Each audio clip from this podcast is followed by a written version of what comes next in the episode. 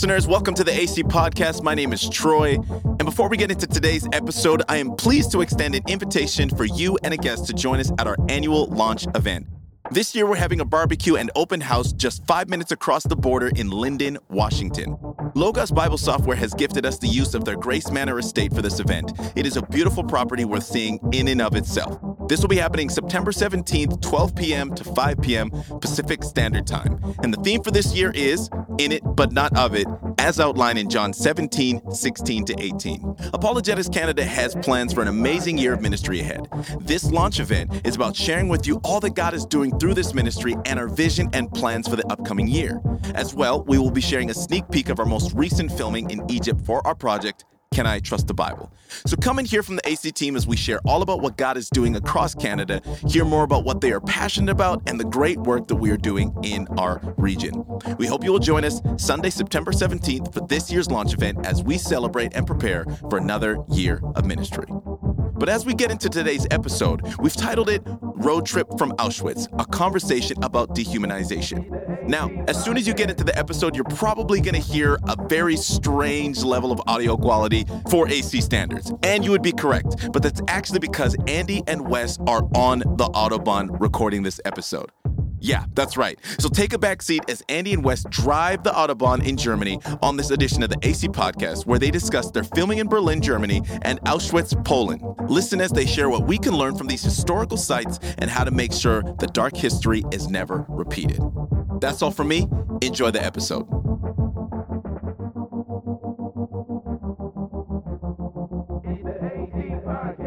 Welcome to the AC Podcast. This is Andy and Wes coming to you from Germany. We are live on the road, driving as we speak. We're actually on the Autobahn, and I have been uh, flirting in between 140 and 160. Can I even say that? Oh no! no, no. It's not illegal.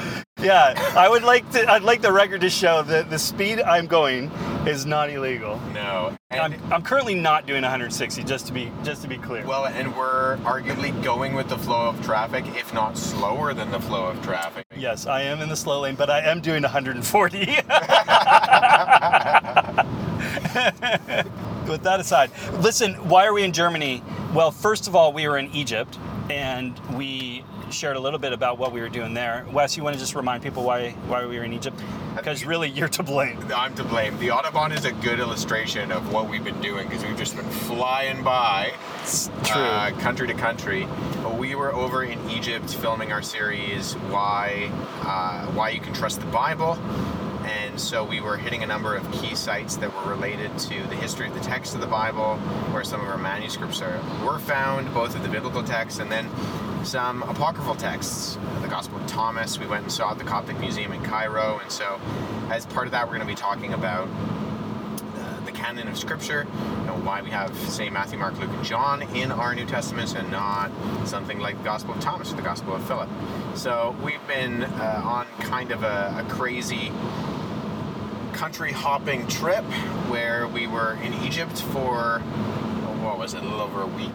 Yeah, and, and we were there because this is where the documents were found, and we wanted to tell the story. So, in other words, instead of just giving a bunch of information, we wanted to really tell the story.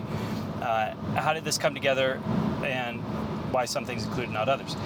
Now, on our way to Egypt, we had to route through Germany, and so we were able to do a, a free stopover in Germany, uh, hop in a rental car, and drive off to uh, Auschwitz. And so we've been uh, we've been in Poland, which is where Auschwitz is located. And in fact, Auschwitz is just the German name that they gave that town that ultimately, I, I, if I understand that correctly, uh, what ultimately became the, the concentration camp. So it's kind of got two names. It's got its Polish name, but it's got its uh, German name. And we want to talk a little bit in this podcast while we're driving a car, so forgive us for the audio quality. But we wanted to talk a little bit about why we're here in Germany and why we're in Poland doing the filming that we are doing. And then we want to just take a moment to give you a little bit of insight from our time touring Auschwitz, our time actually touring in Berlin, and we're currently on our way to, to Nuremberg. So I want to give you just a little bit of insight into what we saw, and how we're processing that. Yeah. Uh, what were some of the things that, that stood out to you, Andy, in terms of, know, we we drove into the town, and and right when we got into it, as we were going to our hotel, we actually passed, you know, the barbed wire fence that was on the outside of the Auschwitz Camp One, and so we really got, you know, kind of baptized into seeing Auschwitz on our way to the hotel.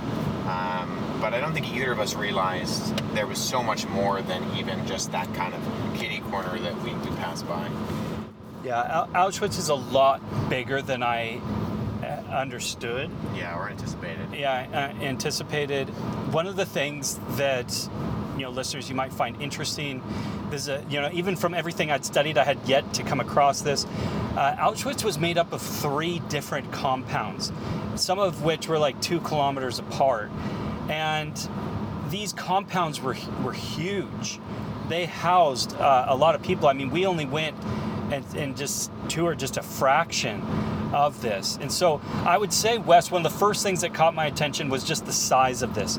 Auschwitz was by far the largest concentration camp and or extermination camp for Germany. And, and this is an important distinction I think people need to appreciate that, that's going on with Auschwitz. Auschwitz was both a concentration camp where prisoners of war were worked, often worked to death, but it was also an extermination camp where different peoples, such as Poles, and different people groups, such as the Jews, and different religious people, such as Jehovah's Witnesses, or those who practiced things that went against Nazi Germany's ideology, such as homosexuals, that these are where they were brought, as well as prisoners of war, those that were German per se, but they were opposed to Hitler.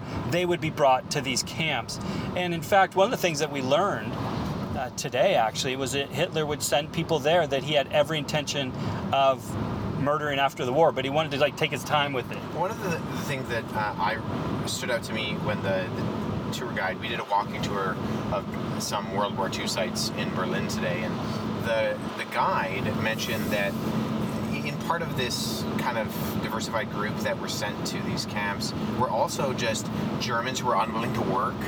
Uh, he mentioned, uh, or uh, people who who didn't fit into the nice tidy box. He even mentioned the fact that involved in all this rhetoric about Aryans being the master race, that the a lot of the gypsies, the Romanos, were actually Aryan ethnically, but that they had concocted these pseudo narratives about even people who fit into what they were describing as the individuals that they wanted to create as this purified, uh, you know, Ubermensch, the, the you know, pure race. Now, there's significant irony to this, given that we just happen to be in Berlin right now. Yeah. because currently in Berlin, they are hosting the 2023 Special Olympics. Now, just for clarity, there are two different types of, of, of Olympics that happen outside of the main Olympics. You have the Special Olympics and you have the Paralympics. Now, the Paralympics are for those with a physical disability. The Special Olympics, which is happening in Berlin now, are, is for those with a uh, mental or intellectual disability. Now, this is ironic because at the time that Hitler was the leader, those that had a mental disability were viewed as a drain on society. They were they were viewed as a burden. They were viewed as Wes, like you were just getting at. They were viewed as less than human, right? They're not the the Ubermensch. They're not the the Superman. They're not the the Aryan race stock, right? That they want to continue uh, to perpetuate. And so, and so these these people were part of this T4 program that they would send off and euthanize. And so eugenics was also a part of that extermination uh, machinery, if you will, that was happening in Germany at that time, where some were just some were just immediately you know sent off and killed. Others were sent off to these concentration camps. Now, one thing that I think is really important to appreciate about both of those that were happening was that doctors, physicians, medical professionals were at the front lines of both the T4 program. They were the ones that were referring uh, children off to the to be euthanized. They were the ones that were assessing uh, those and deemed uh, a title that's often or a term that's often used in Nazi Germany was unworthy of life, and so they were the ones making that determination. Now the same thing was happening though when train loads of people were showing up at places like Auschwitz. I think it might surprise a lot of people to learn that they were greeted by doctors. Yeah, and the doctors were the ones that were dividing the people who were used for physical labor and the people who would uh, be sent off to the uh, the gas showers. Yeah. That, um, and we saw some of those pictures at the uh, at the Auschwitz Museum. Of you know, you would see the the people coming off trains. I think mainly the pictures we were seeing were Jews, and there would be a, an, a Nazi uniformed agent there pointing uh, telling you know able-bodied, specifically men, to be going in one direction, and then women and children and uh, elderly and weaker uh, men to be going off to what they would tell them was a shower, but, but was the gas chambers. Yeah. Uh, and those were doctors. Those were doctors who Yeah. were, partaking in that particular, you know, dividing the the capable from the incapable, if, if in a in a terrible way, if that's how you want to describe it. Now, one of the things that you know catches your attention when you come to Auschwitz is is you see these train tracks. So these tracks still remain that brought train loads of people. Sometimes they would spend a week in these in these uh, wooden. Uh, Box cars. yeah, really, that's what it was. They, were, they weren't too much more than that. Yeah, they have one there, and it was quite quite small, and heartbreaking that women and children and men would be put in these uh, boxed up, sent to Auschwitz. Many didn't even make it in the journey there, and I could completely see that. Yeah. And then once they get there, uh, with with hope that you know something good's coming, they come to their demise. And and when you're at Auschwitz, you learn that approximately 1.1 million people lost their lives there. It's one of the reasons why Auschwitz uh, is often referred to as a factory of death. This this was a place that was designed to kill people and was very uh, effective at, at doing that. Yeah, I mean, there was so many sobering moments while we were walking around. Um, I mean, the, the pictures that they had in some of the barracks were just uh, pretty pretty hard to see. Pictures of you know women and children coming off the train cars, and, and you know that they were ultimately murdered. Um, there's the there was a, a displays with piles of hair, uh, displays with piles of shoes and, and piles of luggage and, and it's hard to even grasp the scope of how many people really went there to their deaths Yeah. and and how normal people be so convinced and coerced to think that this is okay to you know even just kind of divide like cattle people who were going to be used for slave labor and people who were going to just go and be murdered um, it, it is pretty pretty heart-wrenching So as we were saying, there's three different compounds. There's Auschwitz one, Auschwitz two, and Auschwitz three. Uh, the biggest one is Auschwitz uh, 2 which is also referred to as Auschwitz Birkenau. But I think the one most people are familiar with, with the famous gate and, and everything, would be Auschwitz one. Yeah, well, the, the gate over the the entrance. Um, but even I think the Auschwitz two is the iconic one with the gate with the train tracks going straight through it. If you look up Auschwitz, you've probably seen either of those two kind of uh, iconic entrances uh, that have become kind of synonymous with visualizations visualizations of Auschwitz. But so we're at Auschwitz two. We got there. It's much more spread out. It's less of a. The first one was a, an army barracks that pre-existed, and the second one was housing. Then they demolished the housing and built this camp. I believe it was a year. It was a year after Auschwitz one. something like that because you have to appreciate that this all happened relatively quickly and we're talking about 1.1 million people losing their lives within five years Yeah. so so all of this took place you know again relatively quickly yeah so i think it was around a year Yeah, so you walk in and you see these. Um, there are different barracks. Some are made out of brick and some are made out of wood. And one of the things the guide was pointing out was that the ones that were made out of wood were actually originally stables. They were German stables that had, and I'm forgetting the number. Um, he was saying it was somewhere between 20 and 30 horses. Uh, but he said that while it would house 20 and 30 horses, um, a thousand people per barracks were actually crammed in there.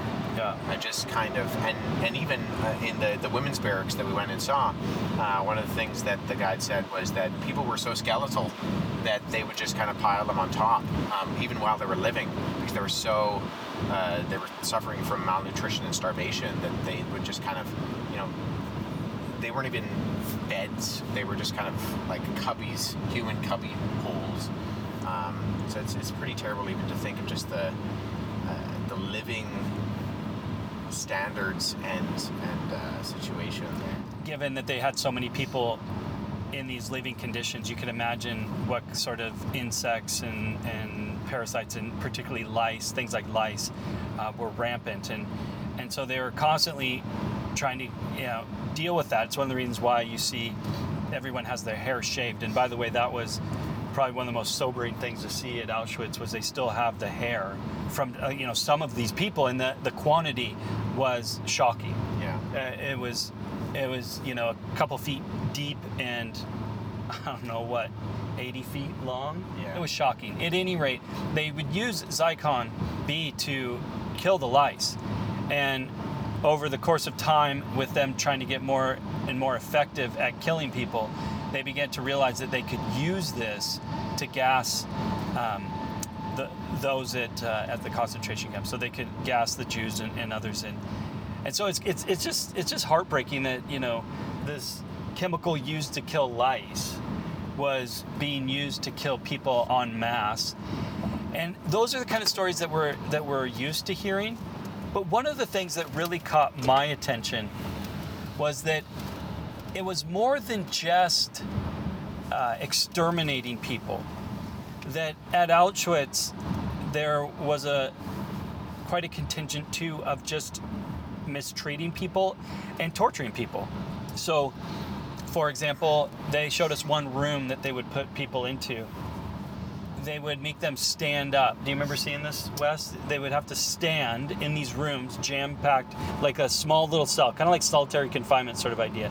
But they would be in those rooms with, with other people such that they couldn't sit down, they could only stand. And they would put them in there for like three days and they would let them out for like an hour a day, sort of thing. Very minimal. And you, I mean, you could only imagine what that would do to a person. Yeah, yeah, and, and rooms for all sorts of different ways to test uh, how, the impact of you know, cold, the impact of pressure, the impact of Yeah. heat, the impact of on on the human body. what Wes is getting at there is stuff like doctors running experimentations on humans. And there at Auschwitz, particularly Auschwitz II, Auschwitz Birkenau, is where Mengele was doing experiments, particularly on children. And this is one of the things they talked about. You know, because I was going to say it's hard to believe, but it's not just hard for us to believe. When the war was over and when they're coming in and they're finding these places, the soldiers couldn't believe what they were seeing. In fact, they would take pictures of what they're seeing just because they probably thought people wouldn't even believe them. Yeah. That it almost seems propagandist to say, oh, you know, these these terrible Nazis were doing these things, but they, they almost needed proof to validate. No, the terrible things that actually were so disastrously evil were actually taking place. So, in this bummer of a podcast, Andy, what uh, what's the oh, what's the takeaway? You know, how can the people that are listening to this, you and I, how can we think Christianly about going to somewhere like Auschwitz and thinking about what took place and how we as Christians who are trying to speak into a society, what lessons can we learn and apply from these kind of atrocities that happen? Yeah, I think th- that's a great question. And one of the reasons why we were there filming is because you'll see soon enough, we, we will um, let you know when it's out. But we're going to be talking about different things that we can learn uh, from these moments in history and why, particularly in, in our Canadian context, why we should be paying attention to these things and why we should be cautious with even the directions that we're going. Now, I know it's almost gotten to the place where talking about Nazi Germany is almost taboo. But it was interesting here in Germany because they are quite willing to talk about it, and that history is still quite alive. And I was happy to see the millions of people that come to Auschwitz. I was actually shocked, Wes, by the number of people that were there. And we looked it up. It was around 2.3 million people go through Auschwitz within a year. And I think that Auschwitz actually has a memorial. It's at the very end. So if you walk all the way through Auschwitz 2, you'll see this memorial plaque. And this plaque really sums up what I think is, is one of the big takeaways, Wes, that, that I want to leave people with about what can we learn from this or why talk about this why continue to talk about this why go and visit places like this and and make these connections but notice what it says wes you want to you want to read it You don't want to read it while you're driving, Andy? no i'm going to pass on Okay, okay. I'll do it then. it says, Forever let this place be a cry of despair and a warning to the humanity where the Nazis murdered about one and a half million men, women, and children, mainly Jews from the various countries of Europe. and i think that that's what we're dealing with here is we need to understand how these sorts of things happen and we need to learn from them so that they don't happen again and and that's why that's why we have memorials like auschwitz as as a reminder of what can happen and and the importance of making sure that it doesn't happen again now if i wes if i were to say okay well what is the major takeaway that we learned from auschwitz one of the one of the major takeaways that we discovered as you know, you have different people like Leo Alexander and others that were investigating right after World War II, right? You have the Nuremberg trials that take place, and they're holding these Nazis to account for what they've done. And as they're researching, you know, what happened and, and what led to it, the thing that comes up over and over again is dehumanization. The thing that you see repeatedly is this idea that when people no longer see each other as people, they will treat each other inhumanely, right? Uh, inhumanly. They will torture people. They will enslave people. They will will uh, murder people in in gruesome fashion. Yeah, and I think that we need to be so careful with our rhetoric about other individuals. That, that it doesn't take much for the, the type of language of dehumanization to sink in and to start really affecting the way that we view the world and, and view other people. And uh, it's so easy to say, well, those things happened in the past, and you know we're not going to let them happen, not let that happen in the future. But there are just so many examples of time and time again where we, not we as in like Canadians or we as in North Americans, but we as in humanity, allow this type of rhetoric to take place in small forms that turn into bigger forms and then affect things like uh, Armenia or Rwanda or um, Cambodia. Cambodia. You know, there, there are far too many examples of these instances where we start to refer to other human beings as others and we start to refer to them as, as not a non-human language. And, and I honestly, Wes, if, if we just give that a little bit of thought, what's happening online so often these days descends into that sort of rhetoric, hmm. where Yeah. it's very easy to be a keyboard warrior and not see the humanity of another person, and you know vent your frustration in ways that you would never do to somebody face to face.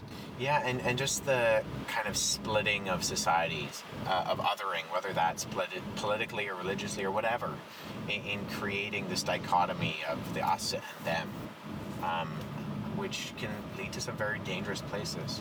Or, you know, um, with the situation with the unborn, or with the situation with uh, people in society who, um, know, are your political rivals or whatever.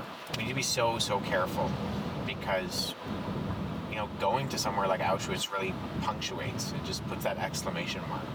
And, and maybe this is a good place for us to end the podcast, and that is that when they researched, you know, how, how did this happen? How did we get to this horrendous moment? It's worth noting that it, it wasn't the doctors. The doctors aren't to blame. But I would argue that the doctors are the front lines often of a, of a society's moral conscience. These are where our ethical battles tend to be taking place on the front lines.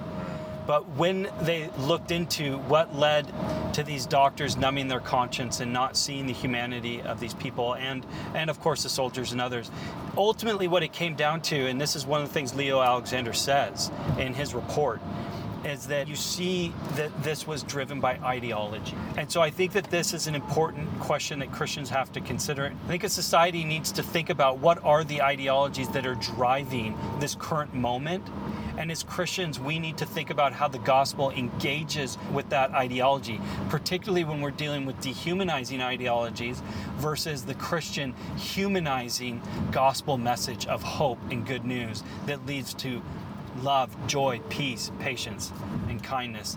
That's the kind of Christians that we want to be, that we're engaging it with, leading to those good things, not those horrendous moments we see in history. You know, before we wrap up, there's one more thing that I, would like you to comment on, Andy. Um, there was something, as we were getting closer to the end of Auschwitz-Birkenau, and uh, getting up to that memorial, there was something you said which I can't remember exactly because let's be honest, uh, I'm I've been sick of you talking for weeks now. But um, when when we got to the end, you made this comment about uh, justice and that if God doesn't exist, mm. then you know this doesn't mean anything. Because it's a question I get from a lot of people. Well, they'll they will say to me, or they'll feel, you know, and I and I get it. You know, God, how could you let this happen? God, why didn't you stop this? And and I get it, and I think that those are frustrations and cries that we should have.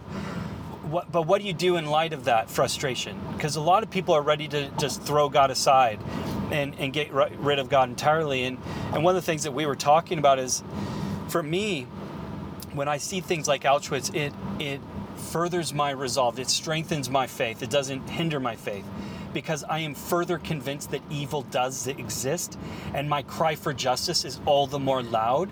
And I know that the only source of justice, the only way to even make sense of a world of right and wrong is with a good God. And I do believe firmly that God is good and God is going to judge these sorts of atrocity these that that that this doesn't just go unpunished that that justice will come and that we have hope that evil doesn't win. Yeah.